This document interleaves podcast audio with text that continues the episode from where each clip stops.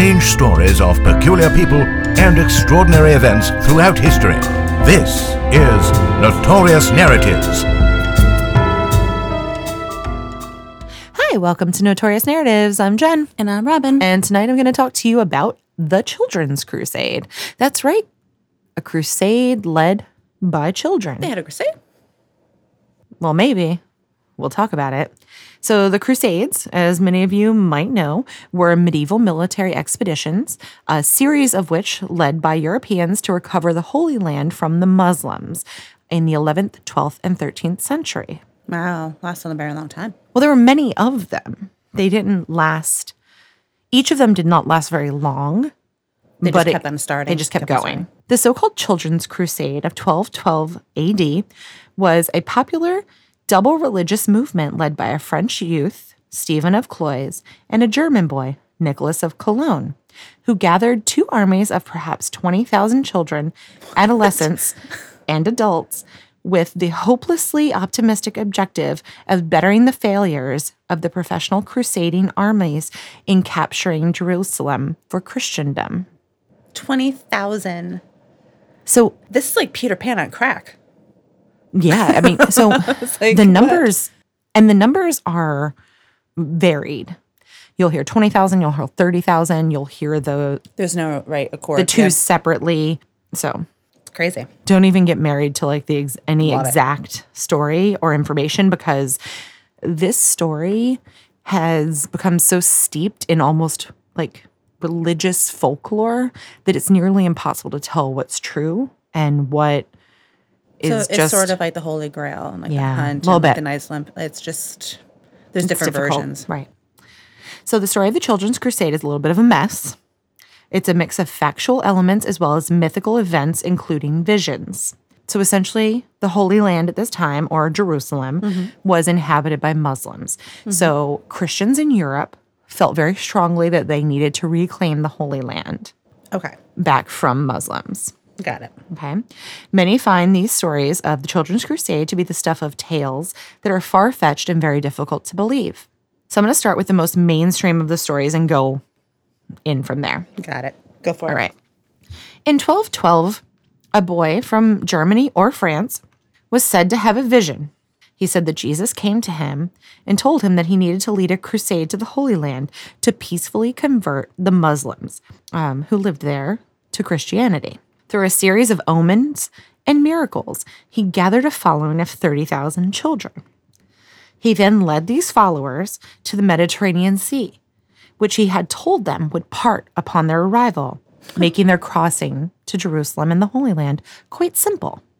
But upon their arrival, alas, the sea did not part. Here their fate is set. Betrayed by some of the adults who had joined them, the children are sold to two merchants. One is Hugh of Iron, the other is William of Puscaris. These two men offer the children free passage, but instead they are taken to slave markets in Tunisia and sold, while many others died in a shipwreck off of San Pietro Island near Sardinia. I'm, I'm sorry. Sorry, what? So that's right, that's one of the stories. So come, Children left, come help save Jerusalem. We're gonna- then be sold for slavery. come with me. We're going to go on this holy crusade. And rather than fight like all of the other crusaders, rather than creating war and violence, we're going to go there with love and outreach. And we're going to actually convert Muslims to Christianity through our like beautiful, cherubic, childlike love. Let's go. They get talked into it. They go there. They get to the Mediterranean Sea It doesn't part. where Sorry. nothing good happens. I'll be pissed. So you can kind of so from that story, you can extrapolate all of the threads yeah. of what is actually the truth. So upon recent research, it is actually found that there are actually two children's crusades that sort of got lumped together into this one legend. Okay? You with me? Yeah. All right, let's go. The first is Nicholas of Cologne in Germany. Nicholas, an eloquent shepherd, tried to lead a group across the Alps, telling them that the sea would dry up before they reached it and allow them to cross into the Holy Land. He felt that rather than fighting the Saracens, which is a term that's used for Arabic Muslims during the time of the Crusades. Um, rather, he said that he would rather go there and convert them to Christianity and thereby defeating them. His disciples preached across Germany, all the German lands, calling for a crusade. After a few weeks, they gathered together in Cologne, Germany. They split into two groups and took two different roads through Switzerland. Two out of three of the people who went on this journey died. Many others just abandoned the effort and returned home. By late August, only 7,000 of them arrived in Genoa, Italy. They marched to the harbor, expecting the sea to dry up so that they could cross into the Holy Land to complete their crusade. Mm-hmm. But, as you and I both know, that did not happen. Many accused Nicholas of betrayal, while some just sat on the piers waiting for God to give them the go ahead. To dry up, right? Just waiting for the sea to dry up because when the sea dries up, that's clearly God giving them the go ahead. The Genovese authorities, seeing all of these young people, offered citizenship to any of the crusaders who wished to stay. And most of them took this opportunity. Because at this point, they're very far from home. So, it, so they just gained an economic growth by making people stay. Yes. And they gained a significant amount of young, healthy workforce. So, but Nicholas refused defeat and traveled on to Pisa, continuing to lose followers along the way. But he and the few followers that remained continued on until they reached the Papal States, where they met Pope Innocent III. And there, they asked the Pope to be absolved of their Crusaders' vow. Crusaders vow. I will get there. I'm very intrigued. Put it in your pipe. I'm putting it's in there. We'll get there. About to smoke it. Nicholas, however, did not survive the second crossing of the Alps. Also, back at home, his father was arrested and hanged under pressure from all of the angry families whose relatives had left with him and perished following the child crusader. Oh no.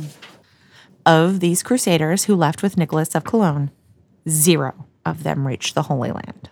I believe that.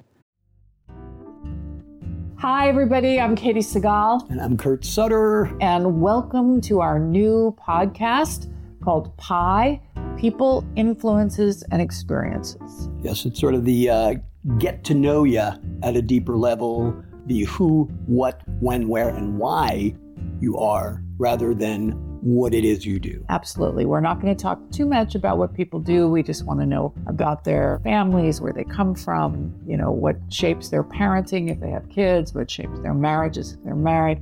We just want to be really nosy. We want to get in there. A deep dive into nature and nurture. And we started it because there are a lot of people that we don't know that we are curious about. Right. And I have no friends, so for me, it's, you know, Trying to get them out of the house. listen to it on whatever you listen to podcasts on. Yeah, podcast, your, homecasts. Your, your, your podcasting apparatus. Watch it on the YouTube. He's aging himself. The second account that sort of gets mixed up in with the Nicholas of Cologne story that sort of creates the Children's Crusade legend is that of Stephen of Cloyes in France. One day in May of 1212, there appeared at St. Denis, where King Philip of France was holding his court, a shepherd boy of about 12 years old called Stephen. He came from a small town in Cloyes in the Orléanais district. He brought with him a letter for the king, which, he said, had been given to him by Christ in person, who had appeared to him as he was tending to his sheep, and who had bidden him go and preach the crusade. King Philip was not impressed by the child and told him to go home. But Stephen, whose enthusiasm had been fired by the mysterious visitor, saw himself now as an inspired leader who would succeed where his elders had failed. For the past 15 years, preachers had been going around the countryside urging a crusade against the Muslims in the East and Spain and against all of the heretics.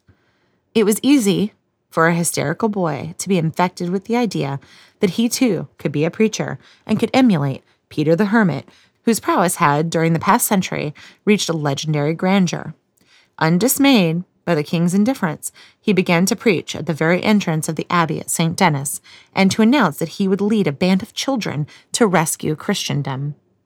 The seas would dry up before them, and they would pass, like Moses through the Red Sea, safe unto the Holy Land. He was gifted with an extraordinary eloquence. Older folk were quite impressed, and children came flocking to his very call. After his first success, he set out to journey round France, summoning the children. And many of his converts went further afield to work on his behalf. They were all to meet together in Vendôme in a month's time to start out there to the east. Towards the end of June, the children massed at Vendôme. Awed contemporaries spoke of 30,000, not one of them over 12 years old. Oh, wow. There were certainly several thousand of them collected from all parts of the country, some of them simple peasants, whose parents, in many cases, unwillingly let them go on to their great mission. But there were also boys of noble birth who had slipped away from their homes to join Stephen and his following of minor prophets, as the chroniclers called them. There were also girls amongst them, a few young priests and a few older pilgrims, some drawn by piety, others perhaps from pity, and others certainly to share in the gifts that were showered upon them all. The bands came crowding into the town, each with a leader carrying a copy of the Oriflamme, which Stephen took as the device of the crusade. It sounds like it's just a giant field trip with chaperones. That's not totally wrong. The town could not contain them all, and they encamped in fields outside. When the blessing of friendly priests had been given, and when the last sorrowing parents had been pushed aside, the expedition started out southward. Nearly all of them went on foot, but Stephen, as befitted the leader, insisted on having a gaily decorated cart for himself, with a canopy to shade him from the sun. Yes. What a dick. the child Moulin Rouge. At his side rode boys of noble birth, each rich enough to possess a horse. No one resented the inspired prophet traveling in his comfort, though. On the contrary, he was treated as a saint, and locks of his hair and pieces of his garments were collected as precious relics. They took the road past Tours and Lyons, making for Marseille. It was a painful journey. The summer was unusually hot. They depended on charity for their food, and the drought left little to spare in the country, and water was scarce. Many of the children died by the wayside. Others dropped out and tried to wander home, but at least the little crusade reached Marseille. How are you going to ch- like charity 30,000 people?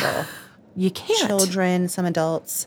And then I feel bad for the ones that are like, oh, you know what? This is bogus. I'm out. And then try to go home and then Don't make it. weather animals out there, like starvation, dehydration, all that. The citizens of Marseille greeted the children kindly. Many found houses in which to lodge. Others encamped in the streets. Next morning, the whole expedition rushed down to the harbor to see the sea divide before them. When the miracle did not take place, there was bitter disappointment. Some of the children turned against Stephen, crying that they had been betrayed by him. And then they began to retrace their steps, trying to go home. But most of them stayed there by the seaside, expecting each morning that God would relent. After a few days, two merchants of Marseille, called according to tradition Hugh the Iron and William the Pig, offered to put ships to their disposal to carry them free of charge to the glory of God and on to Jerusalem. William the Pig. Stephen eagerly accepted this kindly offer, and seven vessels were hired by the merchants, and the children were taken aboard and set out to sea. Eighteen years passed before anyone heard any news of them. So that's like the whole kind of deal with the Children's Crusade. You have these two stories of these people who led groups towards the sea. I'm using groups into in quotations. Groups. Yeah, I mean, well, they were groups towards the sea. They get there. They expect there to be some miracle that allows them to cross that sea. When that doesn't happen, they're then taken advantage of by either the community or merchants who would seek to sell them into slavery or other such horrors. Yeah. So much of the information about the Children's Crusade remains obscure. Many historical accounts are no more than a line or two. So here's the thing there's one major issue, um, and that is the name itself. A crusade must be summoned by the Pope. And since Pope Innocent III did not summon these crusades, they're actually not verified crusades. He would never summon children to go into any type of. Do you believe that? I believe that. I, I think he would actually. No, I'm not going to say it. Very inappropriate. Okay. These children were said to wear the sign of the cross like all of the other crusaders, and that they were going to retrieve the true cross, which had been lost to the Muslims in the Battle of Hattin in 1187. These children also took the Crusaders' vow, and it was binding for any man over 14 years. And the church also recognized it. but some of them are 12, weren't they? Yes. So if they were under 14, it didn't count. But if they were over 14, it did count. And in 1220, there's actually texts from Pope Honorius III where he was actually absolving one of the children who was involved in the Children's Crusade and telling him that it was okay and that he didn't have to continue with his Crusader's vow, that he could return home and just live a normal life. So the Crusader's So, vow. uh, I'm sorry to interrupt you, but apparently, so you're saying that they're at least 14 years old, they can go into battle? Yes. And not only that, but the Crusaders' vow was the means that transformed an individual's inner conversion and intention to participate in an armed expedition in defense of the Holy Land or Christendom against Muslims, pagans, and heretics or any other enemies of the church. And it was a legally binding obligation. At 14, I mean, that's. So, I mean, I, I don't know about you, but if that happened to me at 14, it'd be like, oh, yeah, look at me. Hell yeah. yeah. I'm the shit. it's an absolute great honor, but I just also feel that they're just 14. Well, I mean, and by all accounts, there were very few of them that were actually 14. But, But some are 12. Who knows? Maybe some are 11, 10. You don't know. But did that mean that they took it any less seriously? Oh, no, no. You know, no. if they understood what the Crusades had been. Mm-hmm. So actually, the Children's Crusade was said to have aroused a collective enthusiasm for crusading again uh, throughout Europe, and that it actually helped to incite the Fifth Crusade, which took place in 1218. So, whatever the exact events of the confused history of the Children's Crusade, the episode illustrates that there was a popular sympathy for the Crusade movement amongst the common people and that it was not just nobles and knights who felt compelled to take the cross and defend Christians and their sacred place in the Holy Land during the Middle Ages, but that also children Yeah.